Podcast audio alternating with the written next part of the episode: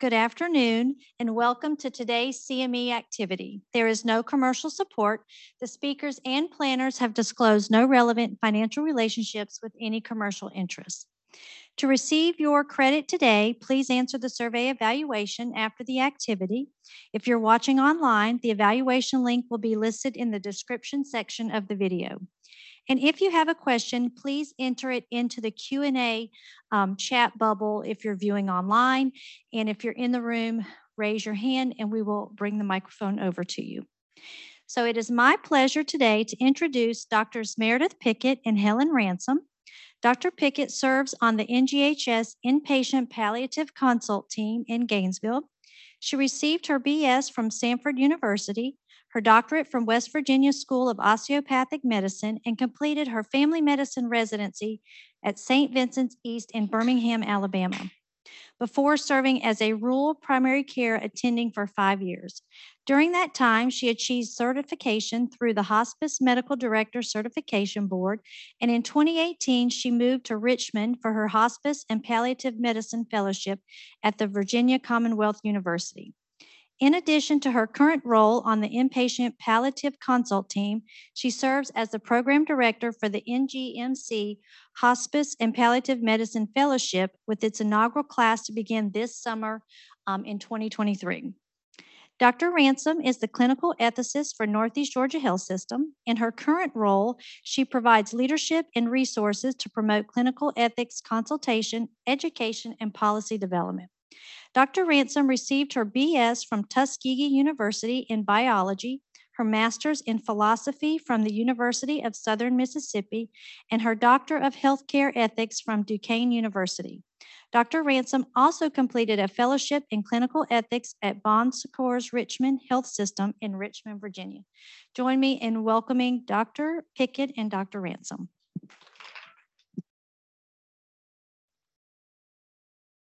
All right, thank you all for that very warm welcome. Uh, so let's see here. So we have our statement. Um, all the paperwork is in. So if you're getting credits, please do what you have to do to get those credits in. Uh, that's if you have to sit through it, you deserve the credit for it. So yes, please do it. All right. Um, before we get started, we would like to give a special thanks to Angie Caton, who helped us with the nursing portion as far as content and also the credit process. So, you know, if you're a nurse and you're getting credits, please take a moment and thank Angie. All right, so our objectives for today's talk, um, this is I guess our second time doing this talk. I had to pause because we've had maybe many conversations with people on the side about this. And so because of that, we were like, maybe we should do a part two to this.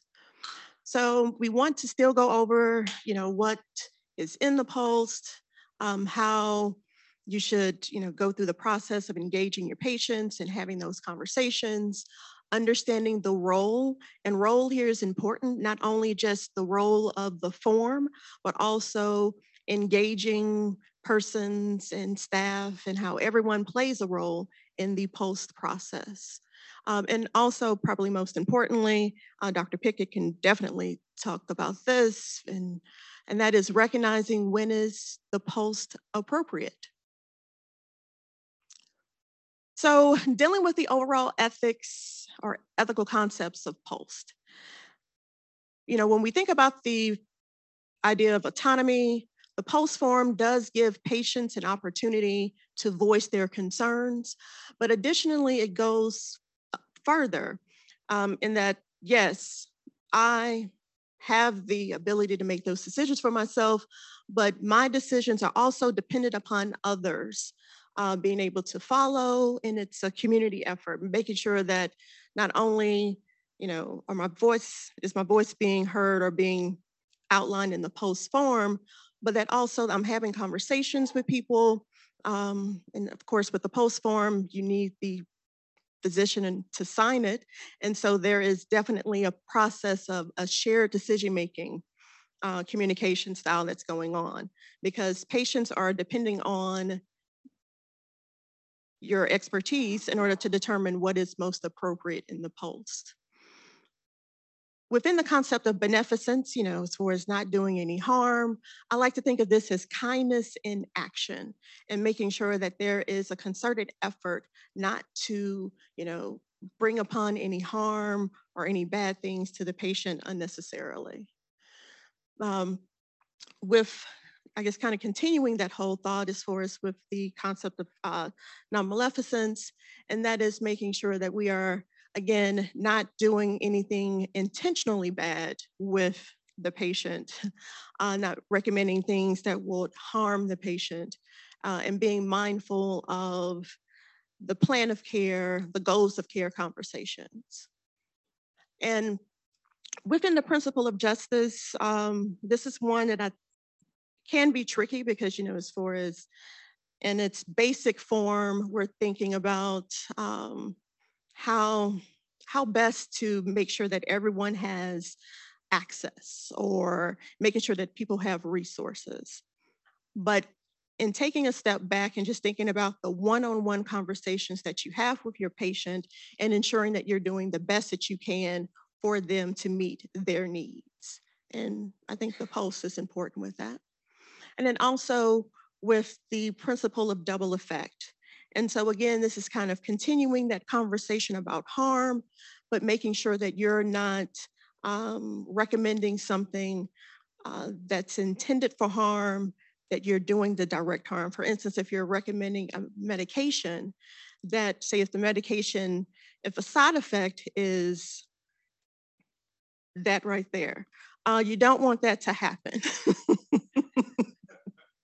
But that was unintended. Um, So I think that's, you know, kind of the double effect in action, if you will. Um, and I think overall, just want to make sure that we are having conversations and continuing to have conversations about the POLST and advanced directive. Uh, if we were to look at the two, and we have the slide here as far as comparing, how is the POLST different from advanced directive? Um, I guess probably something that's not listed is that the POLST is shorter. It's a two-page document, front and back. Um, the POLST is done at a phase of one's life where, I guess, they are, I guess, sick. I guess, what are the requirements? They're sick. Factors? They're sick. That They're makes sick. sense. Um, so a POLST is intended for folks who have a diagnosis of dementia or whose life expectancy is a year or less. Now, don't get too caught up on that. And I always appreciate my learners who say, what if you don't know? What if you're wrong? We don't say, whoop, it's been three hundred sixty-five days. Either you're going to have to die or I'm going to need that form back. Wow. That's not how it works. um, and we have other things that we experience in healthcare that are the same way. You know, we talk about um, one of the, um, not a solid benchmark, but one of the thoughts that go through our head is if someone has a life expectancy of six months or less, are they appropriate for hospice care? We know that things with prognosis are an estimate. We know that you can't punch it into a calculator and know exactly how long they have and have their funeral arrangements made for that day and that time. Um, and so it's okay. Um, it's okay to be close to that estimate. It's okay to say, hey, I'm not one hundred percent sure. First of all, if you need help prognosticating for someone, ask around, see if you can get somebody, get another consultant to help and kind of weigh in, and you work through that together to provide the best information we can for a patient or family. Um, But with the dementia piece, it's also important because these are folks who their ability to participate in a conversation about what's important to them is in a progressive fashion going to fade away from them and fade away from their families. So even that Helen and I will discuss over and over again about decision-making capacity. Does somebody have the ability to go through all these pros and cons about what we're asking them to do? Maybe not. But they can tell you what they like and what they don't like and what's important to them and what's not important to them. And so allowing them to engage in that conversation to the level that they're able is extremely important, which is why the dementia um, diagnosis is also included in POLST eligibility. Yes. And I guess to go a little bit further, if you were just looking at the documents themselves, uh, advanced directives are intended to be a part of a conversation earlier in one's life. Ideally, uh, when someone turns eighteen, if you are a competent adult, you should complete an advance directive. And I'm quite sure everyone here did that. It's like, okay, you know, what is it? At sixteen, you get your driver's license. At eighteen, I fill out an advance directive. I registered to vote and I filled out my advance directive. Yeah, there you That's go. How it should. We'll have them pass it out at the D M V. Something like that. Something like that. Um, now, with an advance directive, um, there is an opportunity to provide more details concerning end-of-life choices. Uh, the POLST is intended to be a physician's order that follows the patient. Um, and it's intended, again, like I said, it's a front and back piece of um, paper. And it's intended to be that way, so that way people can look at it and see clearly what is marked.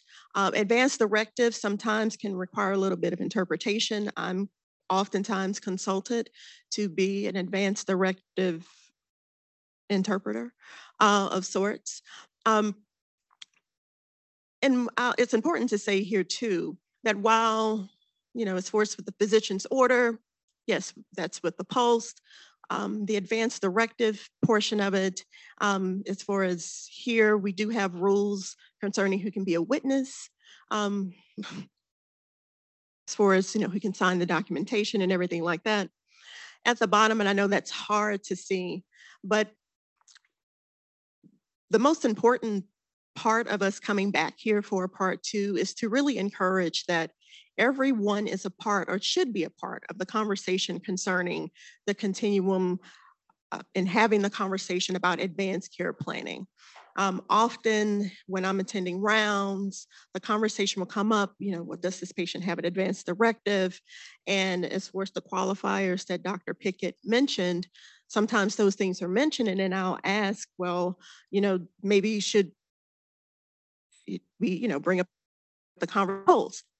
And probably the numbers I get scared look, if I had a dollar for each time, I could probably fill up my tank with gas. Um, so that's really kind of saying a lot, especially with gas being almost four dollars a gallon. But to that point, I think that the more that we talk about these things, the more that we make sure that we are informed and ensuring that we are doing or presenting information in a clear manner to our patients, that they have the best information to make an informed decision.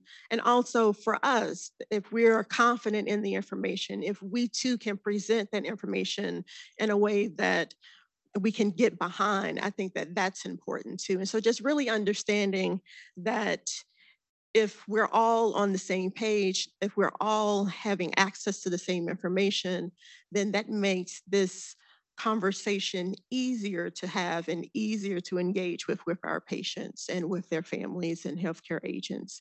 And some of it too is just really, the more we talk about it, the more we get used to it, the more we can understand and be, I guess, kind of speak from the same uh, book, if you will, um, using the same terminology. I think that that concept is so important, even in the most informal of settings. And we talk about all the time at the hospital, we're all in this together and deep interdependence, and I can't do my job without you. And those are all great things to say. But I think sometimes we kind of assume that that's maybe more of a formal process than it is. And so a lot of times an ethicist, a palliator, a hospitalist will go into a room, and we're not just having the conversation that we're having with them. We're rehashing the conversation they've had with so many other folks. E V S, their nurse, a tech, a hairdresser who came by to visit them the night before. So a lot of times we are either building upon a conversation that someone else on the care team, or just a part of that person's team in life in general, we're building on top of that conversation, or in some cases we're having to backtrack and undo a lot of that. So that's not to place undue burden on you to be like, oh, I can't say anything because if I say anything, it could mess up our conversation. No, it's just important that we acknowledge how valuable every single one of those conversations are, regardless of what your function is here at the hospital or in clinic or what have you, um, that nothing that you say is terribly insignificant to a patient or to their family. And you never know when that's going to come back up again. It may be a story.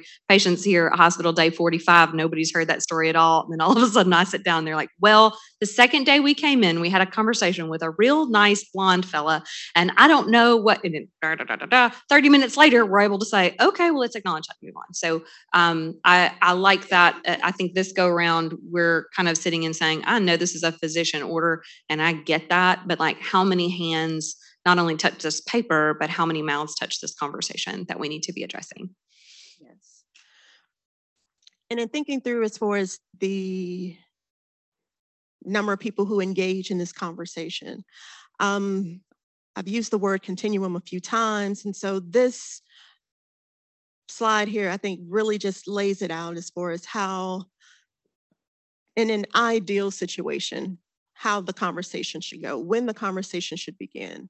Um, and we have to keep in mind too, that this is just a, uh, a snapshot uh, and the age, you know, we have starting at eighteen, but as far as diagnosed with a serious or chronic um, progressive illness, that can happen at any stage. Um, it can happen, you know, at thirty-four, at fifty-eight, at seventy-eight. Um, so it, it just, you know, really just being mindful of these conversations, um, because sometimes when I'm consulted, it becomes a l- little frustrating when we hear that, okay, this patient has been going through this um, progressive illness for a few months and no one has had the conversation. So let's get palliative involved so that we can have a goals of care conversation.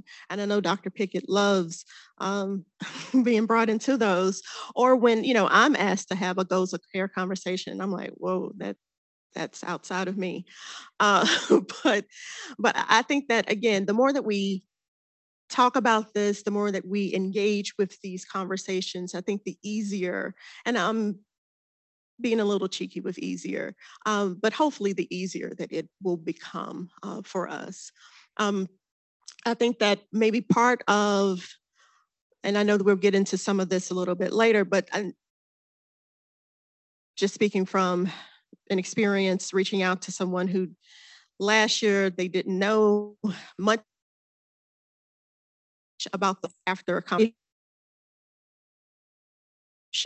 They reached out and said, hey, I've done three this, you know, since the last uh, time you all did the presentation. I'm like, okay, that's great. And for them to go from zero to three, I take that as a win, is because they have started incorporating this conversation into their interactions with their patients. And that's really all that we want you to do. And we want you to do it correctly. And we'll get into the procedure parts of all this too. Uh, but I think just the more, you know, it's kind of, you know, I feel like if I had another graphic or something, it would be a rainbow. The more you know, um, hopefully the better with that. And with the POLST in law, and so it's like, I have to acknowledge at least the hurdle that popped into my mind. Um, this is something that is supported by Georgia law. The hurdle that popped into my mind is like wanting to make sure that, yes, we are encouraging you to do something that is supported by Georgia law. We're not, in, you know, presenting anything that will have you break the law. Um, I think that this is important because when people, uh, and I'm just thinking about where I worked previously, which was outside of Georgia, there was a lot of concern about the POLST form because people would see the name of a physician maybe they didn't know, and they're like, well, I don't know this person, you know, I don't feel comfortable following this order. And as we see here from the verbiage, uh, the POLST is a physician's order. It is presented or supposed to be presented, you know, in good faith, um, and making sure that, again, if you see that it's signed and everything is, and you follow it, we have the law there, you know, to provide that uh, protection. Um, and I don't know if anyone from risk is on the line, you know, they can give us any insight, but we have the law at least, you know, behind us as far as with the POLST form. No, you certainly have the right to, if there's something on that that concerns you, not concerns you from the standpoint of that's not what I would do for myself, we're going to take that baggage and set it over here to the side. But if you see something that you're like, this does not sound right, there's something about this that's different. And an example that sometimes I give folks is, you know, everybody's praying for the miracle, if you will. They're hoping that they're the one who gets the cure. They're the one who beats the odds. They're the one who gets better. Well, what if they are? What if they completed a POLST? Life change. And I've told the residents this several times, when someone gets that new lease on life, they have this new opportunity, they're not usually sitting down and saying, you know what I need to do? Let's have a girls' night and I'll go through our advanced directives again and make sure that we cover this all up. No, they're out going to, you know, taking these awesome beach vacations. They're, you know, starting families, are doing all these cool things that they can. And often the documentation doesn't follow suit. So if you see somebody who's had a big life change and you've got a family member who's like, yeah, we thought this was going to happen and it didn't, and now there's something different, da, da, da, da, it's okay to stop and say, I know I have this POLST. Let me stop and, and make sure that this is still the space that we sit in now. Um, when you complete a POLST one time, it doesn't mean that that can never be done again. It doesn't mean that your life circumstance might not change. Um, and so it's important to keep that common sense piece to say, yes, this is an order. Yes, someone else signed it. Yes, it's important. But I also have a brain in my head, and I also have a family that's telling me they're not sure that that's right. So maybe I should take a beat and double check if I can. Yeah. And that's why I went back to this slide here, because as much as I was talking about as far as the continuum, and I did probably present it as, you know, we're riding the wave and moving full steam ahead. Uh, to Doctor Pickett's point, uh, there are, there will be points in life where you will have to pivot and reassess. And that, again, is a part of the whole continuum of life. So, yes, good point, good point. And I guess maybe a recommendation for girls' night. You know, we're gonna. That's not what you do for your girls' night. Am I doing it wrong? Yeah, you are. You are. There's not many petties in advanced directives.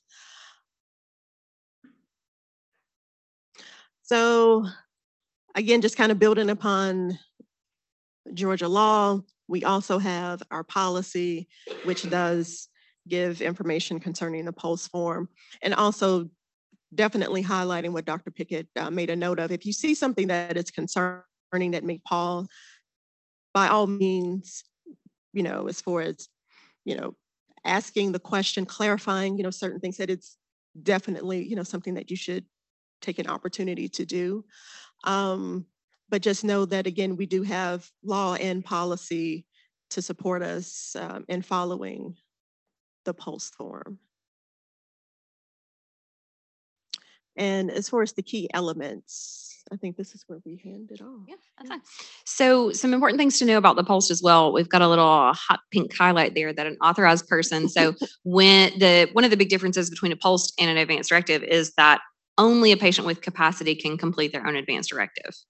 However, a patient with capacity can complete a POLST. So could their medical decision maker if they needed that assistance. So when you say to yourself, or when you have somebody coming to you, oh, we should have done an advanced directive. I hate that we didn't do it. Okay, well, maybe this person's eligible for a POLST and we should discuss that. So that's a, an opportunity there. Um, but as the common sense would come back to rear its ugly head, if the patient talking to you has capacity and they say, yeah, this is what I want, and their decision maker is sitting right beside them and says, no, I'll fill that out for them.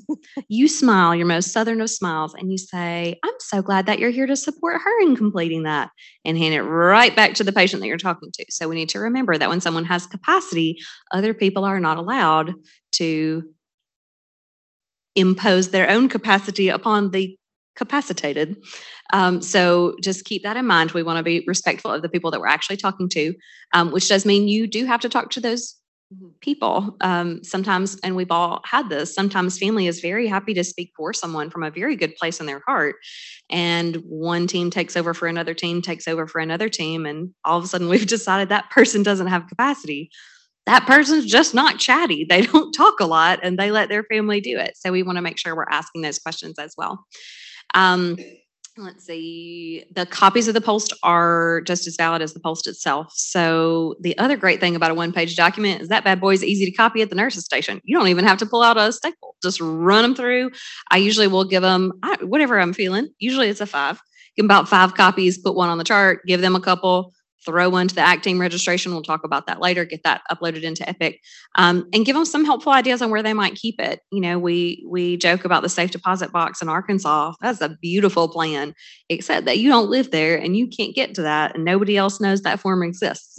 um, so we were talking to the hospitalists in Braselton yesterday, and somebody It just really got on board with this POLST conversation for just a second. They said, man, how do we make sure that this is in the chart? Because like, if they leave and it gets thrown in the trash, man, then what would we do? And I was like, yeah, great point. That's why whenever we fill one out, we need to make sure that we are doing what we should do with it, that we're getting it into the paper chart, that we're scanning it in where it needs to be, um, and that we're telling families, you know, here's some good places to have it. So um, some of the recommendations that I give folks is keep a copy with the medications. That's a practical place, because when E M S comes to your house, they're usually going to ask you about the medicines, and then they're going to be like, what's this paper you've got stuck in here?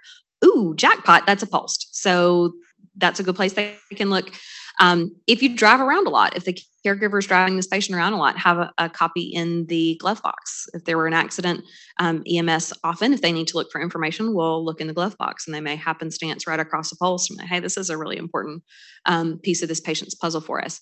Um, Their decision makers should have a copy. Yes. Their primary care doctors could have a copy. You can just make it rain POLSTs everywhere. And that is never going to be not help. Not every, you don't like to make them rain everywhere? No, no. I well, do.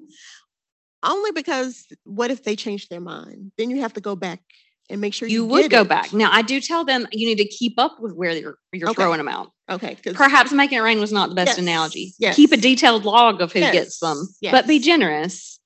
Fair enough. Okay. Helen and I like to work through things mid-presentation, and that's okay. that's that's part of the important conversations. Um, if there is a portion of the POLST that's been left blank, that is going to um, imply full treatment for that. So I had a family ask me the other day, we did talk about code status. We did talk about treatment plan.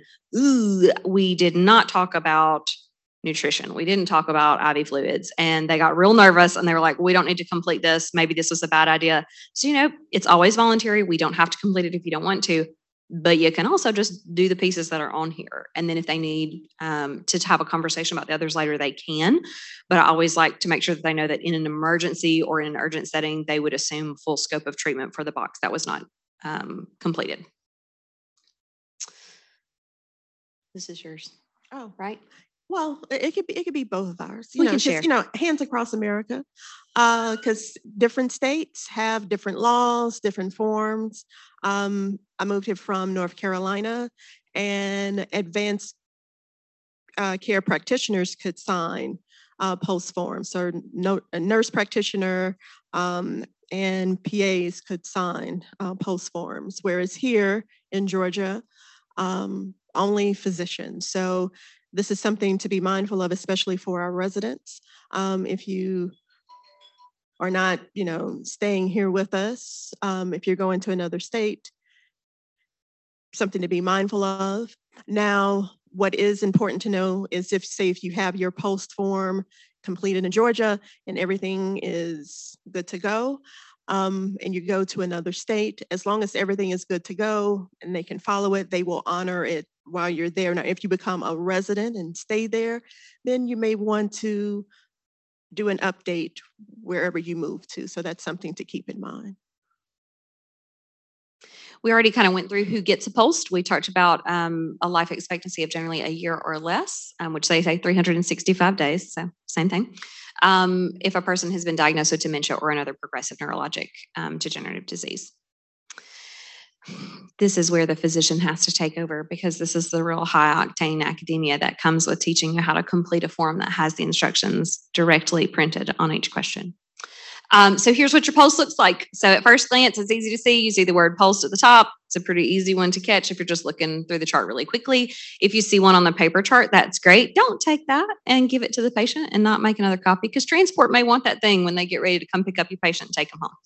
Um, if you don't see one and you can't find a friendly palliator to help guide you, you can just Google Georgia POLST, and it's the first one that comes up. You can get it in English. You can get it in Spanish. Make sure that you know what language it is in, because I have had a few moments in my life where I said, I'm going to rock this. I've got my Spanish POLST and I'm ready to go. And before I was quite so familiar with it, got in the room and realized I was going to need an English one to tell me for myself what question was next. So think it through. The first blank is code status. That's box A. Code status is probably the most commonly thought of uh, topic when we think about any kind of goals of care. Most folks are like, oh yeah, we've already talked about C P R. Okay, well, there are other things in life, but yes, it's the first question on this form. It says, um, if the patient has no pulse and is not breathing specifically. So I know there's often other questions about whether or not to intubate, not compress. What if it's a terrible C O P D exacerbation, that sort of thing. So this is cardiopulmonary resuscitation. And right beside it, patient has no pulse and is not breathing. And your options are to attempt resuscitation or to allow natural death. Do not attempt resuscitation. Now, there is some teeny tiny italic under there that you may or may not be able to see. This is going to come into play a little bit later when we're talking about signatures on the document and how many physicians need to sign the document. We'll cover that in just a little bit. Um, choice B, this is the medical intervention. So for the residents who are subject to my three care plans, McDonald's menu of items, um, I will usually say do everything in full code, do everything, but don't resuscitate me, or hospice care. And this form likes to follow that very well, which makes it easy for me. Part I don't love is it starts with comfort measures at the top. Um, and so sometimes when I tell people the first option is comfort measures and they're already ready to hit it in reverse. Hey, that's not what we talked about. Yes, I know. That's why there are two other checkboxes that we can use. Um, so I try not to freak people out. I say, now listen, there's three options that we have here. Do everything, put me on a ventilator, do everything. I wouldn't want to be resuscitated. Or just keep me comfortable. Now, this is a place where we have to be careful the way that we talk to folks, because when you say, didn't you just want to go home and be comfortable? And they said, yeah, because I also want to be comfortable when I go home, but I do not want comfort care. Um, I do not want hospice care, but I do want Tylenol. I do want a heating pad. I do want all of those things. So we need to be careful how we're presenting that. And if you say to yourself, ooh, what if I get in there and I forget how to say it? Well, look, there's words right beside it to tell you. And that's so helpful. So you can just say, I'm just going to read this aloud to you. Read, what does that used to say in standardized testing? Read the directions silently as I read them aloud. Sometimes I like to do that when we weren't getting close to people in COVID. I'd say, I'm going to give you one and I'm going to have one. I'm going to sit six feet away and we're going to talk it through. Um, so you can read through that and it can give you the specifics on those different care plans if you need that help. Antibiotics. This is where a lot of people look at me like I have three heads and say, why in the world would I not want antibiotics? And often I'll talk about um, the concept of infections, particularly pneumonia, being referred to as the gentleman's disease. So if your brother died of lung cancer and it was really bad and it was a terrible death, and your cousin died of sepsis from pneumonia, and he was able to get out of here in about seven days without being too miserable, then if I'm diagnosed with lung cancer, I may not choose to treat that post-obstructive pneumonia that I get because I may rather have the easier death than that, if that's how that person perceives or what they perceive rather as an easier death. Um, so your options for antibiotics are no antibiotics, which says I don't want to prolong things in any way if I can help it, and I don't want to take antibiotics, um, which is certainly not the most common choice that we get, but it is absolutely a choice that some people um, are, are actually sometimes afraid to ask for. Um, and often when this comes up, they'll say, do we have to? Like, do we have to do that? Can we say we don't want it? And then they'll usually say, can you talk to my spouse about that and don't tell them that I marked this? Mm. That's more conversation. Um, determine the use or limitation of antibiotics when infection occurs, which before people get too down in the weeds of what all of that means, that's what all of us do now. You think you got strep throat? You want to go see if we can get an antibiotic for that? Yeah, that sounds good. Okay. Or what will your patient say? Well, as long as it's not amoxicillin because that gives me diarrhea and I'm never taking that again. Okay, fine. You don't want that one? Maybe a different one. So that really, for me personally, um, unless folks have a really strong position on not wanting antibiotics, I often tell them, you know, regardless of your care plan, that's a pretty good option to pick. Like, if you want an antibiotic, why don't you just ask me or ask my caregiver and we'll go from there. Um, and then the last one, use antibiotics if life can be prolonged, um, which is pretty self-explanatory. Um, box D is technically two boxes, but I like to look at it as one big box. And the first one saying no artificial nutrition by tube, which technically would mean no PEG tube, no N G tube, no O G tube, all of these things. Trial period of artificial nutrition by tube, I will usually describe as an N G or an O G tube um, because there's not a lot of situations where we say, let's just surgically put in a PEG and we'll just see how it goes. And, you know, if you like it, cool. If you don't, can pop it out if you need to. So I usually will describe um, those temporary measures as a trial um, of artificial nutrition versus long-term artificial nutrition by tube, which is something that would be considered more permanent at that point. Um, and then for fluids, the same thing, no I V fluids, which is common on a hospice care plan where you say, we're not going to drag you back to the hospital to give you I V fluids. You can drink whatever you would like. Um, enjoy it, have the Gatorade, have the Kool-Aid, have the water, whatever you want. Um, but we're not going to bring you back for the standpoint of let's pop in a bag of saline and see how things go. And that's uh, kind of a conversation for another day, but that's due to some of the physiologic changes that happen with the body near the end of life. Trial period of I V fluids is just what we said before. That's the phrase that you hear in the community nine thousand times a day. Oh, I just had to run over and get a bag of fluids real quick and, you know, tune me right up and I felt great. Okay, fantastic. So if you would want a trial to see if it's helpful, that would be a good option.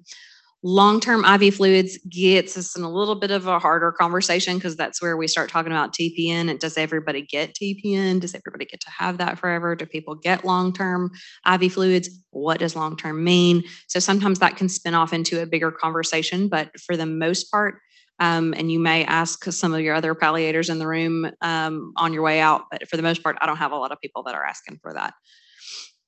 Signatures. Okay, this part makes me sad, because I do love the G M E world and I want residents to get all the credit for all the things. And so I tell residents, you sign this POLST, you put your name on it, you did that work, you deserve it, but make it tiny enough that your attending physician can sign right beside you, because attending physician is generally accepted as the one on this form. Um, we don't have any acknowledgement that residents are um, able to serve as a sole physician signing on that form. So sign it, get your credit, tell your attending what a great job you did, and then say, can you also provide your signature here?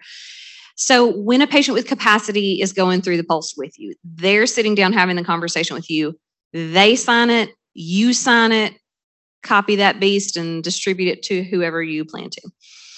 However, if the patient does not have capacity and you have a healthcare surrogate who is answering the POLST for them, and that patient's form says they're a do not resuscitate, then you need two physician signatures.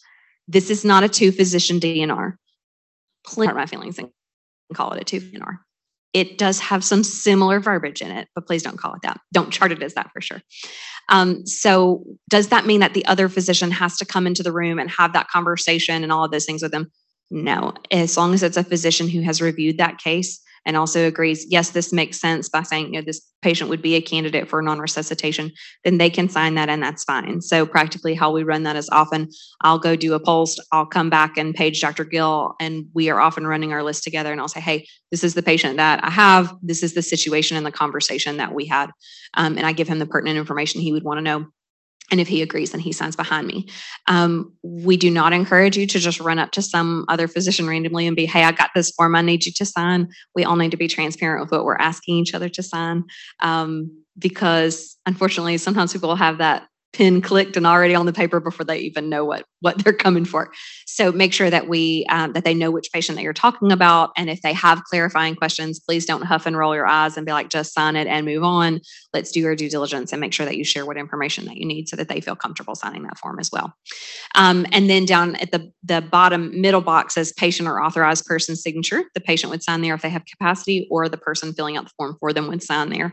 Um, there's these check boxes down below to save you a little extra writing. If you just want to check, this is the person that's making these decisions for them. This is the person that's completing it. Um, and then you provide dates, phone numbers, that sort of thing. The physicians also need their license number as well. So another just nice uh, sidebar thing to do is if you are going to meet someone to sign a POLST, you might tell them for both of your sake, you may want to look up your license number. I'm on my way. You're going to need it when I get there, because otherwise you're going to be sitting there waiting at the nurse's station while everybody pulls up on their phone to try to find what their license number is. So if you give them a heads up, we'll streamline things for you a little bit.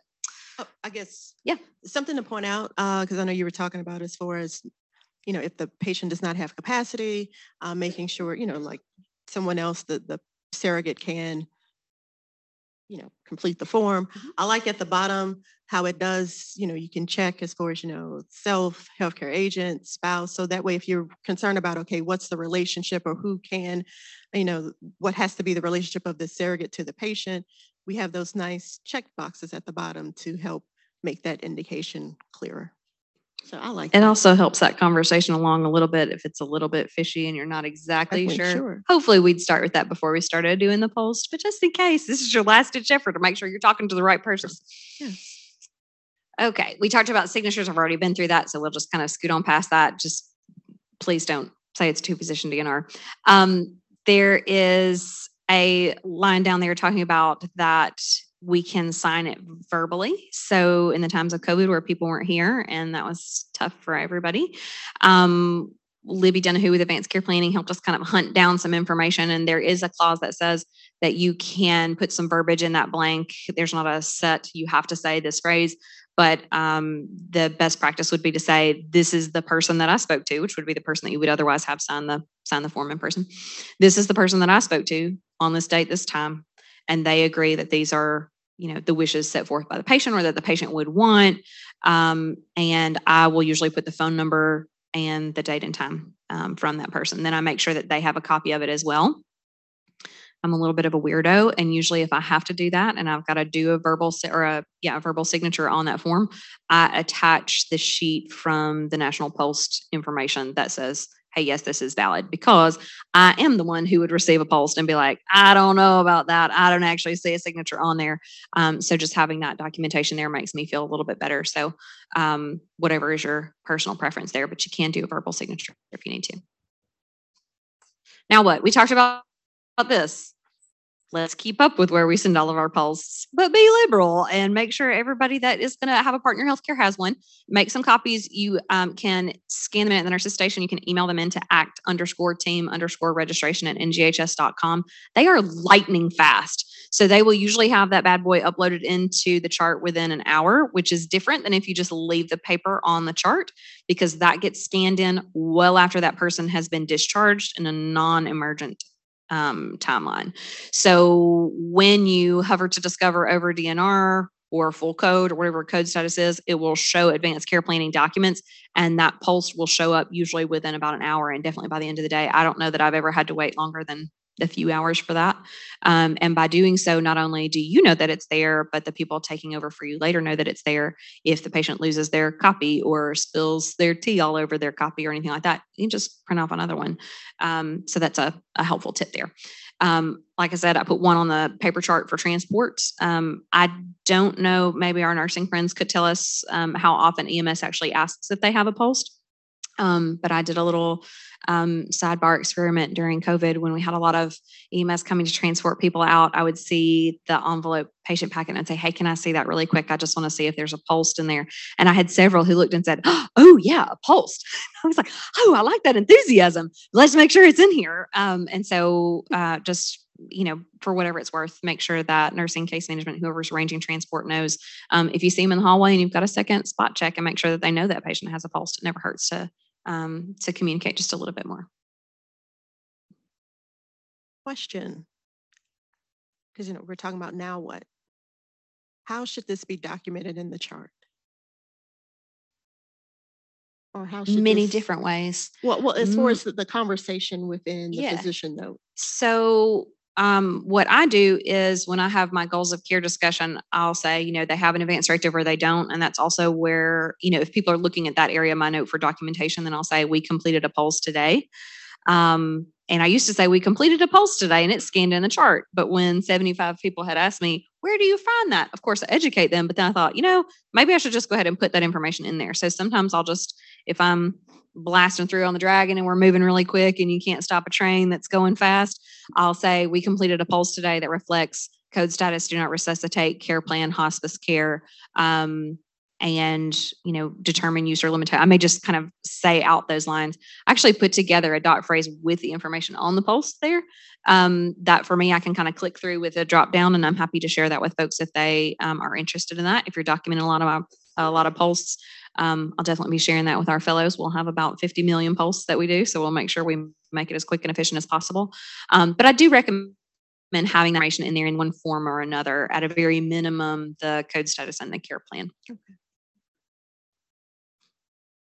Um, we talked about the um, that you can Google Georgia P O L S T and it'll come up quickly. There's also a National P O L S T website that you can look up here, P O L S T dot org. Um, it's got videos for patients, resources for patients. So I think sometimes we forget that not all information um, for healthcare is for providers. And this is a really great option where you can just refer a patient to, hey, yeah, you know, take a look and see. I've had a lot of folks where I'll say, I'm going to give you a blank post and let you think about it today. We've talked about twenty thousand things today. I'm just going to let you think about it, um, look over it. I'd rather you not complete it unless physician is with you to complete it, because we're the ones who have to sign it. Um, sometimes for a little extra insurance, I'll draw a line through the signature blank and I'll tell them I'll give them a new one later. Um, and then I may jot down the website and say, yeah, look it up, take some time, think about it, especially if you've got that family member who has got three laptops in the hospital room and they like to look everything up. Yeah, let them do it. You know, if that's where their comfort zone is, sure, look that up, play around with the website for a little while. We can talk about it tomorrow, make a list of all your questions. Um, so I think that's that's good for the folks who like to do their um, digging on their own. So um, in summary, we've kind of gone through the big points of how's a POLST different than an advanced directive. It's a helpful order. It's quick. It's efficient. It's something that can help a patient, not just where they are right now, but when they come back, when they're on an ambulance, when they're in a nursing facility, um, et cetera, et cetera. We know the way to complete it. We know how to distribute it back to the patient, how to get it in the medical record. Um, and that we know when it's appropriate to fill out a POLST versus um, other documentation for folks who may not meet the POLST criteria. Yes, and also while it is a physician's order, we're all a part of the same team, you know, as far as that deep interdependence, uh, making sure that it's for as, you know, Doctor Pickett, you gave a good example when the patient's being discharged, making sure that it is included in their packet. Uh, while it's not a requirement for uh, different facilities, but just making sure that whatever documentation, especially if it is the POLST form, that it is completed and goes with the patient, uh, or copy goes with the patient. Um, And I guess, you know, as far as I'm going back to what you said, as far as making it rain POLST forms, so I would say mindful rain. Um, and also, you know, if you, if there's a change in your status, again, you can revisit. Uh, it's not something that is, once you do it, you're stuck with this. No, it's a part of the continuum with, with the conversation. So one more important thing to label out there, if you mindlessly flung your POLST out to the general community and you completed another one later and you were concerned, hey, what happens if somebody finds one of these POLST before? These are your like soap opera emergency department situations where one says, I have the POLST. No, I have the POLST.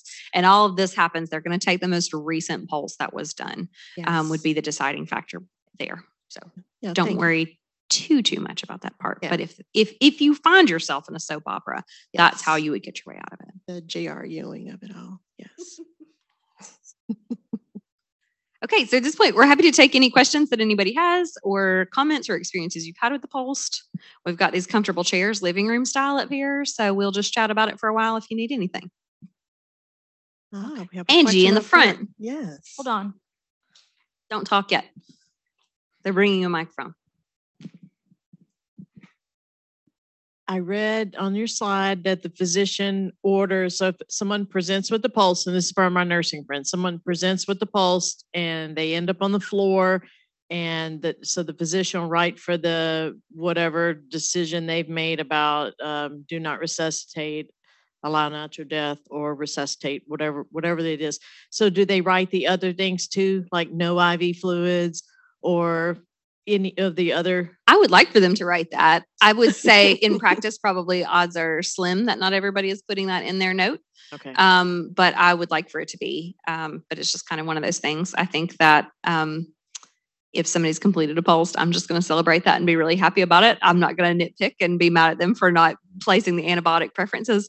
Um, but hopefully it would be. And one thing just to kind of go along with that too, is if they have that POLST, Um, if they came in with a POLST in that situation, um, just remembering that it doesn't mean we don't have conversations about it. It's a good launch point. So I tell um, in the teaching that I give, I'll say, hey, you know, you don't bring this up. You say, hey, I see they have a POLST. Are you familiar with what a ventilator is? If we got what we didn't expect, you know, like we start the whole thing all over again, and that's fine. But one of the, I'm going to say selling points, one of the selling points that I give for patients and families is I say, here's the hot thing about this document is when you've done it and you've had this conversation, we have spent a lot of time here. And I'm betting I'm not the first person who's talked to you about it. And they're like, oh gosh, yes, we talked about this a million times. And I say, look, next time somebody starts this conversation, you can hold out this POLST and say, we've had this conversation before. I'm happy to go through this POLST with you. Now that's not saying, don't talk to me. I've got a POLST, scurry along. But it is saying, you may not have to approach this the same way as you approach a person who has never before even heard that they're sick. Um, but to say, here's a POLST, we've gone through this before. And so I tell folks, like, when you have one of those, don't let people start talking about compressions and ventilators and you just sit on it. Go ahead and bring that out and accelerate that process for yourself and others so you don't have to go through that grueling emotional thing all over again. But yes, so ideally a physician would have a POLST. They would confirm with the patient or with their decision maker. It's what it says. Document that. Send it right on up to the floor with them.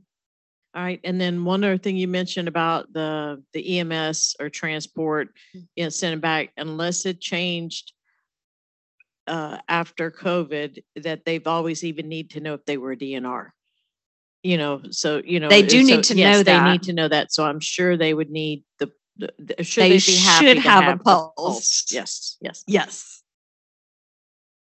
It's kind of like that other thing about, you know, a patient transfers from another facility mm-hmm.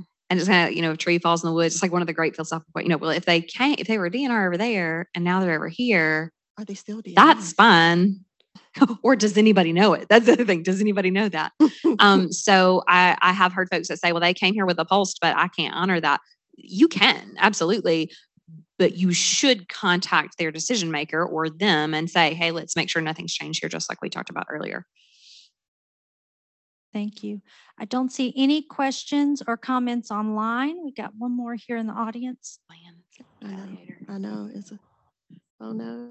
Doctor Pickett did a nice job um, covering this, but one thing stylistically for the learners and others in the room, be careful if we have found this with ethics and other things, be careful if someone wants to pick that something that under all circumstances. So I have cancer. Um, I want to come back to the hospital. I might want time limited trials. I might want this. I might want that. But this is good for advanced directives as well as for POLST. Sometimes people just reflexively will pick, I want all the things all the time. And we, it, if you're having a good, honest conversation, that's not uncommon. But as we see POLST and advanced directives leave and go out to other environments, people don't actually know. We've invited people into a, a, a time of pathophysiology lesson. I always say it. So if somebody's picking, I always, always, always under any circumstance want antibiotics or, or artificial nutrition or whatever. In ten years, I've seen one patient who that was not their desire. It was their family member's desire that it did not really matter how sick, how dead, how, whatever they were, they wanted them brought back every time. But that's really, really rare. So use your judgment and take the, hey, don't don't pick anything by default until we have another discussion. You're going to get the full meal deal. But locking somebody in either through an advanced directive or a POLST to I want everything always is a scary prospect. All right. Anything else? Thank you, ladies. You did a fabulous job. Thank you.